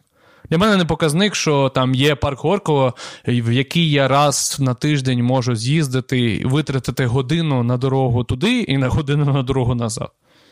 Тобто для моїх батьків це не показник. Вони хочуть, щоб от довкола них було щось. А довкола них ніхуя. Навіть е, торговий центр досі немає якогось, знаєш, типу найближчого. У тебе є ринок, якісь там 2-3 супермаркети. Розйобаний тротуар, розйобані маршрутки. До метро тобі ще їхати на цій розйобаній маршрутці. Тобто, я не знаю, як це типу, впливає на місто загалом. Да, Дуже класно, що у нас красивий центр, і в цьому я ну, типу, я навіть не буду заперечувати. І красивий парк Горького, який там якось якимись. Грошима під кредити щось там робили. Це вже ну, типа, історія для правоохоронних органів. Але загалом ну, для рядового жителя міста це нічого не означає. Оце, знаєш, е, типу, я знаю, я кажу зараз е, свої якісь думки, які нічим не підтверджені. Певне, відчувалося. Ну, я пам'ятаю Харків. Так, Харків. Боже, зараз я починаю паятися, коли кажу. Ні, так все правильно да, ну, сказав. Ну, так, так, але починаю паятися. Ти такий сумніваюся, може, так. я не так сказав. Ну, це, по-перше, студентське місто. Так. Де дуже багато молоді, і воно було досить активним ось нульові в, з музикальної точки зору. Дуже велике, круте ком'юніті. Ну, воно досі таким і лишилось, просто зараз е- воєнні дії на це повпливали, але загалом так. Ні, ну воєнні дії це взагалі зараз про інше. Тобто місто взагалі по-іншому живе. Тобто воно прифронтове, яке і хотіло купувати. Ну тобто там зараз взагалі набагато важче і там по-іншому. Я про те, що там, як 14 рік сильно змінив, тому що людям довелося поїхати. Хто поїхав в Москву, хто поїхав до Києва, але в Харкові ну, мало людей залишилось. Ну, я не знаю, щодо типу, мало, але загалом так, це трошки переформатувало місто. Так. Воно стало більш студентським, і, власне, студенти, ну, на мою особисту думку, відіграли дуже важливу роль. Е, в те, що місто лишилося проукраїнським, попри багато русскоговорящих. Mm, ну, Там там просто скажу, є певна штука величчя, яке от в, Харк... в Харкові воно намагалися є, насадити. І воно в Одесі є. Ось, ну, типу, ось. Це два міста, які для мене, типа, е, міста-побратими. Для мене Одеса це величчя Російської імперії, Харков це величчя Радянського Союзу. Ну, ще може Дніпр, але в Дніпрян таки не почуєш. не був, тому я Ні, ну, не шарю. Від Дніпрян таки не почуєш, але в контексті саме місто, воно достатньо таке радянське по своїм канонам, але у людей нема цих, знаєш, скажімо, вони про це не кажуть. Про те, що ось, ось оця мулька, що там е, Харков, перша перша столиця України. Ох, я ненавиджу цю історію, так. Ну, це, це скажу, Я це... колись Анатолія Остапенка за це дуже не полюбив. У нього був е, епізод, е, не епізод сюжет. Анатолік насправді такий себе людина, давай відверто скажемо. Ну, ну давай серйозно, у нього був сюжет на Біосінфо, де він а. знімав е, про власне Харків і про Кернеса, Та. і там про оці, оці, що він там собі позахоплював. І він сказав: Харків перша столиця України. Радянську треба було додати. Я йому хотів, ну я йому написав дічку, кажу, Толік, ти що, ахуєв? А він такий, хто це? Ні, він, ну ми вже були знайомі, типа, але загалом він такий, бля, як я це міг допустити, і він буквально десь, може, місяці три тому згадував цей прикол. Я кажу: як ти міг? Ні, ну Позор. це так, ну слухай, ми в цьому жили. Це... Так, ми в цьому жили, але це е, сюжет був року 18-19. Не знаю. Тобто, я просто знаєш, як ми з тобою згадували, що протести в Казахстані були рік тому, угу, угу. а що це вічність, і як сильно змінилось.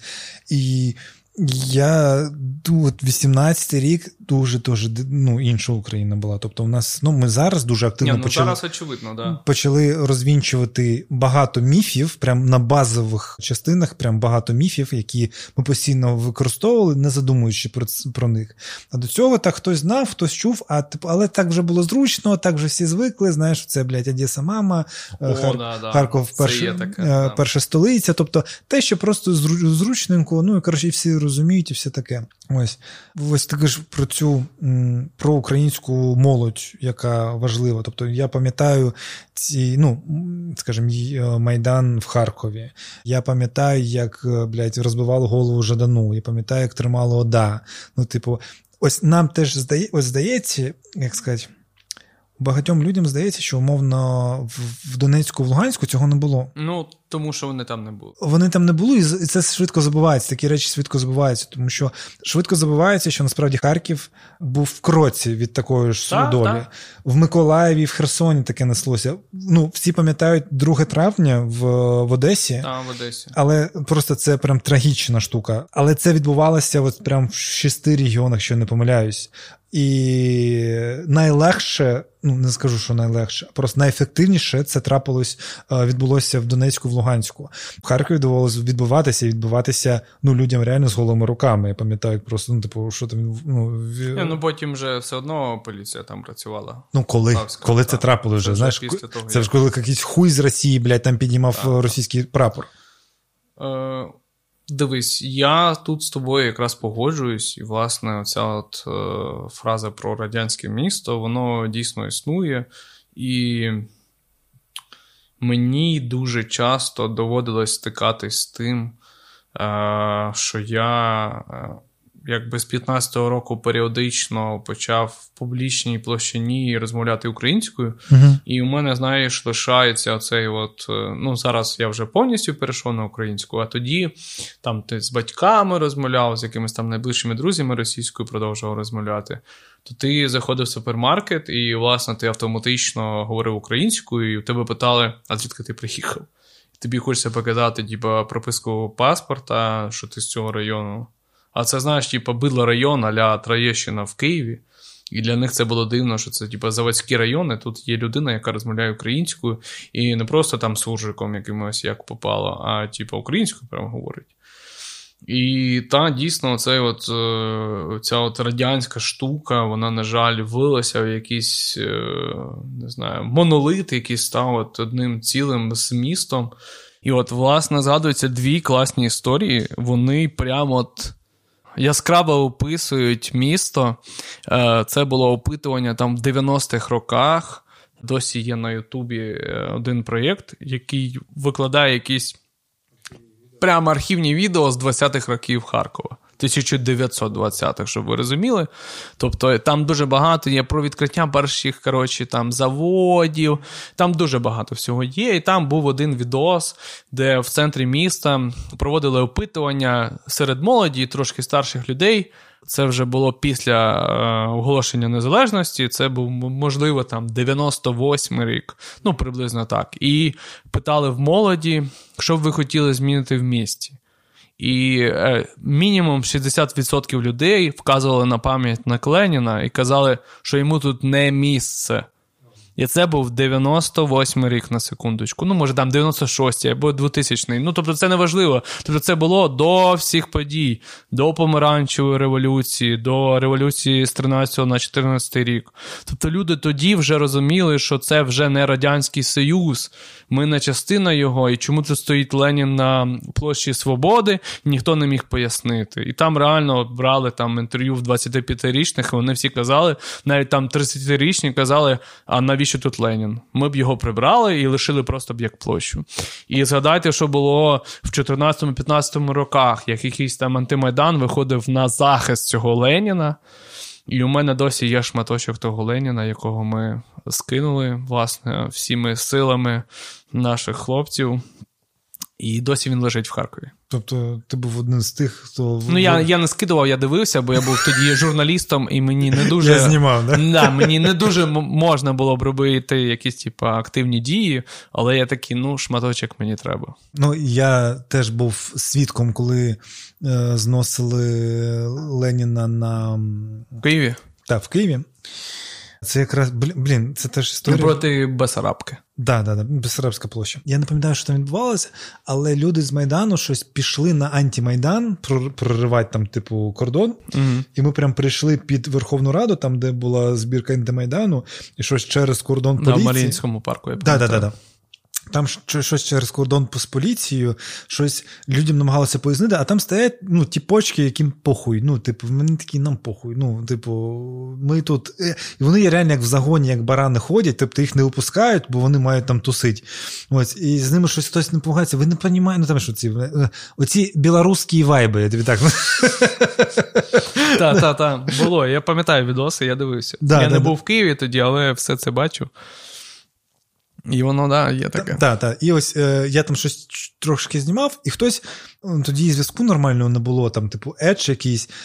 Але десь хтось, я не пам'ятаю смс-ку, типу, валять Леніна. Блять, я як біжав, типу, до туди, типу, я по. Це да, спускався по да, по груші, європейська да. площа. І Ні, ні, не по груші, вона ні? була перекрита. Я по там, там, де банково, по банкові, здається. По банкові, ну, типу, да, ось, да. По, от, коротше, от там прям я чуть не йобнувся, бо я так біжав, в якийсь Та, момент розумію. Треба спускатись. Да, я в якийсь момент розумію, а це ще зима, я розумію, що я не можу зупинитись. Типу, я вже просто лечу, і там вже ладно, до чого я це розповідаю, не знаю. Коротше, прибігаю, валять Леніна, всі довольні, щось туди-сюди. Там, ну, прям дуже крутий experience.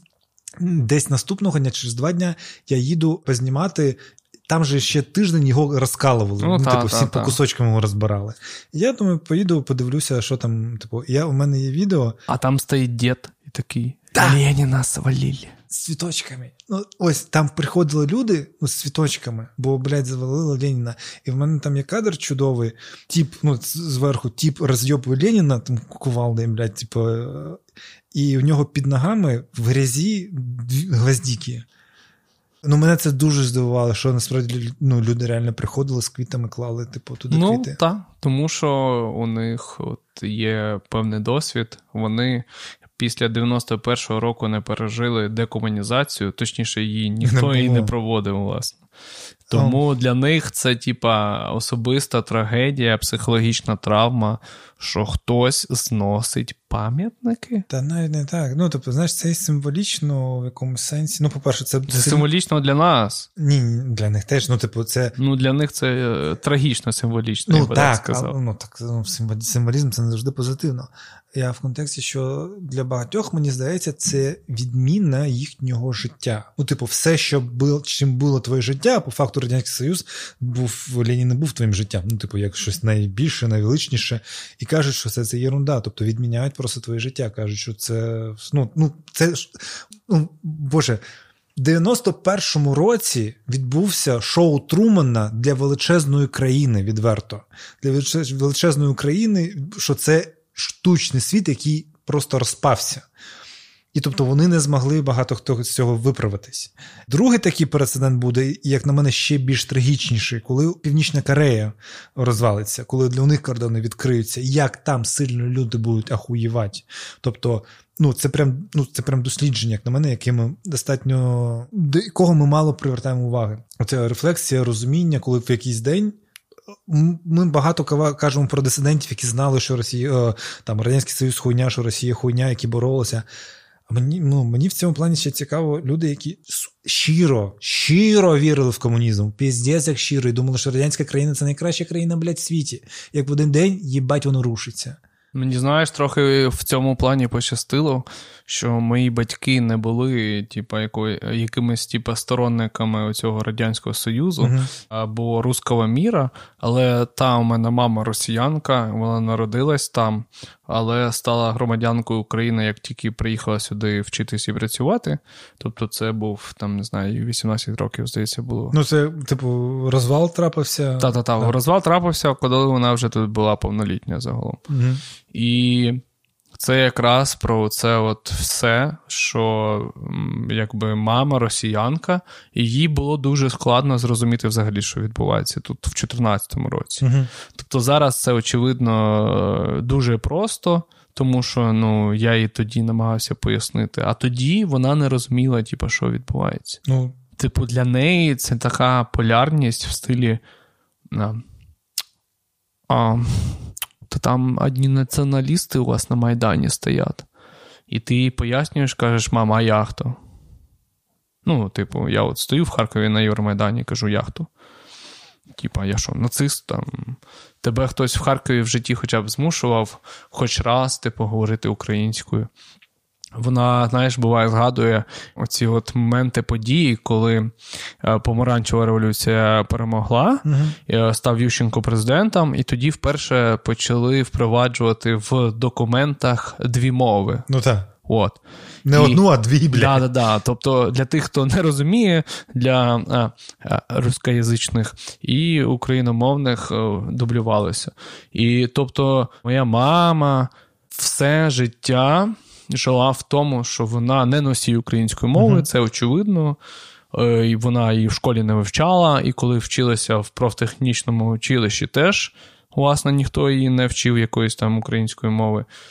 Але було дуже прикольно, коли вона забувала якісь слова російською, бо давно вже телевізор ну, ну дублює українською, реклама українською, ти якісь документи заповнюєш українською, і у неї от тоді, тоді, от в 2014 році, вона така: от это от прийдуть націоналісти, і всі будуть говорити на українському. А ти кажеш, мам, ну ти дивишся телек вже 10 років, ну там 10 років, реально, це там з 5-го року, тобто там 10 років, може, там плюс-мінус. Телебачення досі да, стало. телебачення досі, типу, але ну, знаєш, реклама стало, була українською, да, да, і стало більше. І типу, мам, кажу, ну дивись, це ж ну якби інша країна, це не Росія. У нас є своя мова українська, ти прекрасно розумієш, ти іноді слова забуваєш, як вони російською, і ти кажеш їх на російський лад, але, типу, це слово українською називаєш, тому що ти там можеш наголос неправильно поставити, або, або букву неправильно прочитати. Але загалом для тебе це взагалі, блядь, ніякого дискомфорту не дає. І в нас з нею тоді е, навесні 2014 року був такий, знаєш, типу, діалог, бо вона якраз з'їздила в Росію. Бо там рідна сестра її. Там їй щось якусь хуйню коротше, наговорили. Вона сюди приїхала, я кажу, ма, а ти подивись, це ну, з цього боку. Ахуєнно дивитися з того боку, да? бо вони там інша держава, у них інша мова, інша культура, блядь. А тут взагалі все інакше. Подивись з цього боку. Приходить якийсь, блядь, сусід і каже: ну, вашого язика не существує. І я їй почав показувати якісь там документальні фільми якихось нейтральних коротше, mm-hmm. людей про агресію в Грузії, про війну в Чечні. І я почав їй коротше, показувати. поняв, Оце я кажу, ма, подивись оце. От. Є, от, Подивись на Грузію, і ти поймеш, ну це майже копія цієї історії. Що какой-то там е, фашист Саакашвілі, оце от все. Кажу, подивись на це з іншого боку. І тоді у неї стався злам якийсь. Mm-hmm. Я на це не впливав. Типа, я їй сказав, от подивись, я їй не давав якісь, типа, умо е, виводи, щоб вона якісь робила. Вона сама подивилась і така. Ну так, все не так, типа, як я думала. І у нас ми більше в цьому ну, ніколи не повертались. І от після 24 лютого для неї був ще один удар, тому що вона така, в смислі нас хуячить ракетами. В смислі це робить Росія. Тобто вона розуміла, що у нас іде війна там десь локально, uh-huh. але щоб її місто, Харків, їбашили ракетами, ну, такого не було. І вона почала спілкуватися зі своїми родичами з Росії. Які кажуть, а там шиза зараз йобана. Вас да, да, да, а там шиза йобана. Ну, реально шиза йобана. А вона така. Ви що, їбанулись? Типа? Ну, я живу в Харкові, спілкую все життя, типу, російською. Е, кого ви будете від кого освобождати? А там реально клітінка, поняв? Ну, от взагалі клітінка. Ти їм щось, типу, намагаєшся, мама намагається їм щось пояснити, вона нахуй їх всіх позаблокувала, тобто найближчих, типу, своїх родичів. Вони кажуть, ну ми вас освободимо. Вона ну, каже, і нахуй себе освобождайте, йдіть. От така от історія, так. І знаєш, от е, дуже цікаво, типу, що буде далі з Харковом як містом, угу. тому що ну, стався такий злам, по суті, культурний злам, я вважаю. Е, це найперше, що змінилося після 24 лютого. Точніше, воно розпочалось з 20. З 14 року, але воно таке набувало непонятного якогось е, сумішу того, що у нас є радянська культура, російська там всяка ося от попса і все інше. Е, ми зберемо все, що да, Ми зберемо, да, от це от можна сказати, що це якийсь типа суміш того і іншого. Mm-hmm. І ми не знали, що далі робити. Да? От реально, от ти приїздиш в місто, воно ніби е, іноді ти навіть чуєш десь українську мову. Бачиш, що хтось на гітарі там співає якісь пісні українською, але загалом ти розумієш, що е, досі вилазить якась реклама російською, якісь там. Ну, коротше, оце от все. Коротше, mm-hmm. ти не можеш поняти, яке це місто. Ну, тобто, у тебе є суміш української молоді. Зі старшим поколінням росіян радянської якоїсь епохи. Тут все, як на мене, Ну, скажімо, це грав довго, це так. повторюю. Це ось ти е, згадував відео 90-х років про хар... Е, харківчан та харків'ян. Харків'ян. Бач, я зараз будь-як зможу складати слово Харків. Коротше, я таке відео теж бачив архівне 93-го року в Криму на площі Леніна в Сімферополі. Там теж була площа Леніна. Та досі є, блядь. Ну, я маю на увазі в Харкові. Його ж її ж потім перейменували ну, на площу Свободи. Так, да, бо не окупували Харків, знаєш, а в Сімферополі досі існує. І це був 93-й рік, і я якраз дивився в 16-му році. Я був шокований якраз таки іншим, що там тези ніяк не змінились з 93-го року. Там стоять якісь бабусі з плакатами «Нет НАТО, НАТО не пройдет», ну якась всяка така хуйня.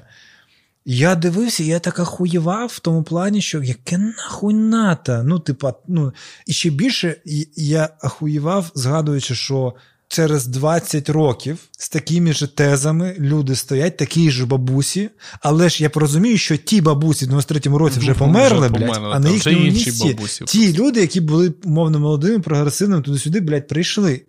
Тобто, і це, якщо нічого не змінюється, Воно буде продовжуватись. Та воно залишається в вакуумі просто. Не вакуум, воно виховується. Воно виховується в цьому плані. Коли на твою тезу, що Харків перша столиця України, ніхто не каже радянської України. Ну, хоча б, ну знаєш, не уточно, не каже, що ні, а каже радянської України. І ти, ну, якщо ніколи тобі в житті цього не казали, не опанували цьому, ти будеш в цьому жити щиро ну, віруючи, так, так. і також передаючи і наступним поколінням. Ось і, і ну, скажімо, це ця відбудова країни в цілому. Ну, ну вона глобальна. Ну, тобто, вона зараз стосується не тільки Харкова, а взагалі там Україну відбудови. Причому найцинічніше, не знаю, іронічніше, що якраз таки це всі ті території, які були інфіковані більшою частиною, оцім, скажімо, російським, радянським, цим, блядь, паразитуючим імперською хуйньою. Ось, і тепер його треба повністю відбудовувати. До речі, знаєш, який у мене був е, найбільший шок? Ну, от знаєш, такий, от, якщо е, брати оцю от історію радянської України і не радянської України. Mm-hmm. Я в 16-му, здається, році, якщо я не помиляюсь, я приїхав в Одесу, щоб поїхати кудись там в область на морі. Е, відпочивати з колишньою дружиною. І я зайшов в громадський транспорт в трамвай, і там оголошували зупинки російською мовою. Тобто для мене це був типа ахуй, тому що в Харкові такого не було ніколи. Ну, типа, за все моє життя, mm-hmm. доросле, там свідоме, яке я пам'ятаю, ти заходиш в метро. Ну, якісь формальності, але вони були українською. Так, да, тобто оголошували станції українською мовою, станції написані українською мовою, попри те, що там могло бути багато реклами російською, і всі спілкувалися російською. Оці от приколи з громадським транспортом в тролейбусі, в трамваї, в метро завжди оголошувалося українською мовою. І я заходжу, типа, в 16-му році заходжу в трамвай в Одесі, десь з вокзалу ми кудись їхали. І там говорять, слідуща станція, і ти такий, що? Що? Ну, я реально охуєв. Ну, для мене, типа, я ну, я міг очікувати, що навколо всі будуть розмовляти російською, бо я так в Харків приїжджав, приїжджав і там завжди розмовляв російською. Але, блядь, щоб в громадському транспорті оголошували станцію російською, до такого життя мене не готувало. Ну і і це якраз таки про те, що коли ми дивуємося, що хтось не знає української мови, то блядь, ну прям ну прям є люди дійсно, які не знають української мови, тому що Ну, моя мама вона її розуміє, але вона не говорить. Типу, а, ну, люди, велика частина людей не стикалася просто з українською мовою, навіть от як ти кажеш, на цьому дрібних речах. Тобто їх не оточували. У мене знайомий, які знаєш, це пам'ятаєш, це був теж ось 20-х числах вже лютого mm-hmm. минулого mm-hmm. року, коли там Путін вже вже ну, вже почали зрозуміти, що хуйня якась. Дікуха, коротше. Да, дікуха, що там там частина українців таке, ми переходимо на українську, типу, от вже, знаєш, таке перше перше було. І мій друг такий, я теж типу, переходжу і змінив налаштування в телефоні на українську мову. Ого.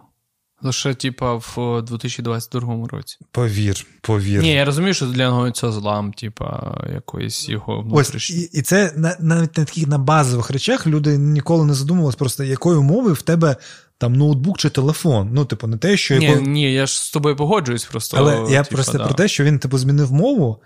І потім Діка і відверто розйобувався, такі, блядь, не настройки, а налаштування. Ну, знаєш, типу, пише не заказ, а блядь, замовлення. Ну, типу, знаєш, ти просто. І, Ну, тобто, це розриває шаблон, блядь, твій, да, знаєш. Це, ну, ні, я розумію, типу, що для когось це. Е, У мене просто реально телефон там з 14 року, типу, стояв українською. Я от як Євромайдан почався, я такий, ну, давай згадувати. Е, бо ми там раніше бо приколи з друзями могли співати Пономарьова, Скрябіна або бумбокс, типу українською. І для нас це типу, було їбать, яке українство, щоб ви розуміли. Ні, ну так уяви, да, ти там в 2007 році бухий, типу, співаєш там пісні Пономарьова українською в Харкові. Тобто для нас це був піздець, який злам, бо у нас всі співали там якусь російську попсу або якусь радянську попсу. Ну, я теж відверто, скажімо так. В шоці, коли навіть навіть в 22-му році, але просто менше, тому що комендантська година. Але я там щось у Львові йшов, і хтось співає російський рок. Я такий, блядь, ти серйозно, блядь. Так, ну, так, я ж кажу, типа, для мене. Це зараза. Це знаєш, типа, я 14-го року поступово від цього. Ну, типа, я і так не дуже слухав щось російське в 13-14 роках, оскільки я більше західне все слухав, не те, що українське, типа, просто західне. І мені було дивно там чути в 18-му році, ти приходиш і там якусь нахуй хуйню Газманова співають в караоке, ти такий. Я був, до речі, я так. був у Львові в 15-му році в караоке-барі, і там співали офіцери, росіяни, тільки міняли на українці, щоб ви розуміли. І ти такий.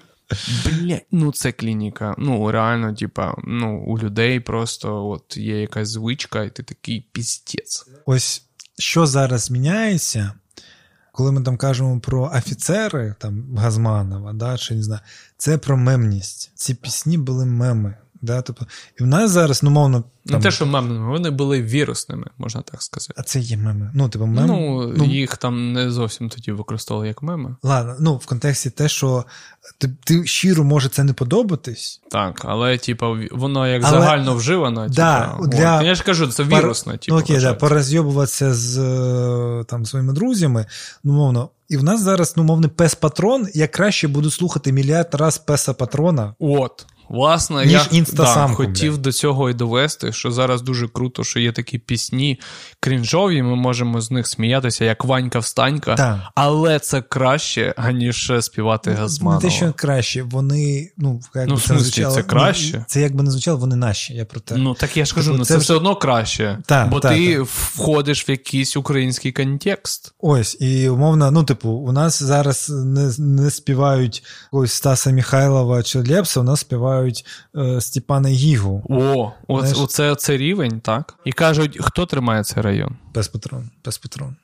Боже, ми співали щось п'ятницю з Яремою.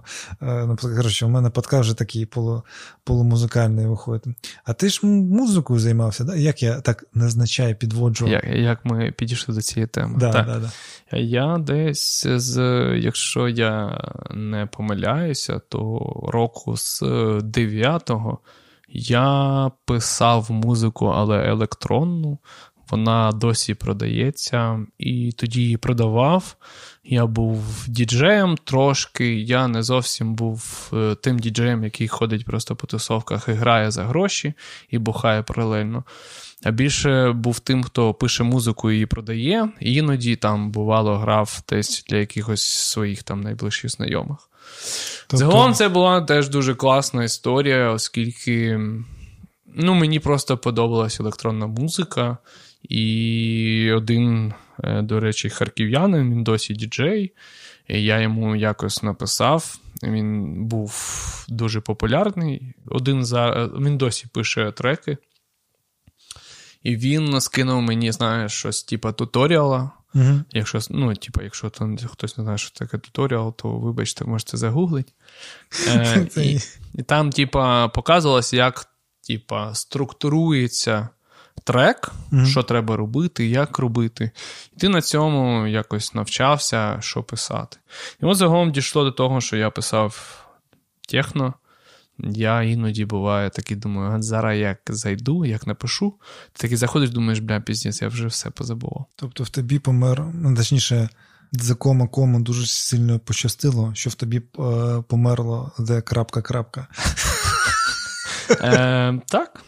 Е, Ну, це, знаєш, такий теж дуже класний вайб. Він мене переслідує, оскільки зараз я більше перетворився на людину, яка вживає музику. Тобто її слухає, він її оцінює, якось підтримує молодих українських виконавців. І мені це подобається, що це мене не покидає, і що я слухаю багато виконавців. Я не можу бути там, знаєш, експертом, як у мене є там кілька е, знайомих або друзів, які скажуть. Оце альбом там того-того 1900 якогось року. Тобто, у мене просто є якийсь свій смак на музику, комусь він подобається, комусь не подобається. Я можу якось зі своєї сторони оцінити трек, наскільки він залетить е, вообще людям звичайним. І Я тоді писав просто музику, писав її доволі. Ну, я не знаю, типу, себе оцінювати. Це така собі історія. Але мій, наприклад, трек грав в одному сеті на Kiss FM в 2011 році. Тобто, можливо, це щось про так, мене говорить. У тебе був якийсь псевдонім? А так, я був DJ 2B. І тебе можна знайти? Можна знайти так. І досі є сторінка на SoundCloud, і там навіть є певні треки, які можна послухати. Так, почекай, почекай. Це ж можна продати за донати. Можна. Але одразу скажу, що о, у мене в плані. Ну, я сподіваюся, що ми з цієї історії не злетим. Я домовився з одним своїм знайомим, що ми проведемо ефір на радіо, не скажу якому, не скажу з ким. Якщо все вдасться, я все скажу, але пізніше. Ну, в мене подкаст буде дуже-дуже пізніше, ніж ми ну, говоримо. Ну, можливо, так. Да. Коротше, загалом, типа, є така історія, що ми в прямому ефірі я запишу свій сет, uh ну, типу, музики когось, який uh я буду зводити і якось коментувати, і ми за це будемо збирати на донати. Прикольно, прикольно. Якщо хочете побачити діджей-сет від о, Олега Новікова, пишіть в коментарях хочу сет Новіков. Сет е, суші сет. Да, да, Хочу суші сет Новіков. Але так, це було частиною мого життя, воно мені подобалось. Але знаєш, типу, коли немає нормального продюсера, то ти такий, та на що воно мені? І ти завжди щось міняєш. Але це лишилося Суд, частиною мене. Пойду. Та, і зараз ти слухаєш якихось українських молодих виконавців, ти їх якось підтримуєш. Тобто, от є така класна група, як діти інженерів. Та, та, та, Це не реклама. Та що не реклама? Реклама, блядь, що ти... І, типа, ми yeah. якось з ними спілкуємось, е, і мені кидають всякі демки майбутніх альбомів. І я такий, бля, ну це розйоб, пацани. І я до цього причетний. Думаю, бля, я послухаю цю демку, і це буде розйоб. І ти слухаєш, а це розйоб. І тобі дуже, типу, приємно, що люди таке пишуть. Я я просто ну там одразу зрозуміло, що ці люди фанатіли за Лінкен Парком. Типу. А, ну, там поміж. Та... Ну, а ні, там, блядь, ну, блядь, не треба. Коротше, блядь, прям у них пісні часто є. Просто класна вокалістка Та, і а, аранжирування музики прям. Короче. Хто не слухав, послухайте. Так, діти інженерів, послухайте. Тоді на цьому все. Дякую всім, хто долучився. Дякую, Олегу, що прийшов. Тим, хто дослухав цей епізод до кінця, напишіть в коментарях, що булочка прийде на мілітарний. Покажемо всім, що ми бажаємо булочку побачити нарешті на подкасті мілітарного. Давайте зробимо це разом. Олег, дякую. Дякую, що покликав. Всім. А в мене ще є Patreon. Якщо є можливість, підписуйтесь на Patreon. Та підписуйтесь на Нарімана Алієва. Та на Patreon, нахер на мене підписуйтесь. Ладно, на всім Patreon дякую, Всім дякую, Олег. Дякую. Не сумуйте. Слава Україні. Героям слава.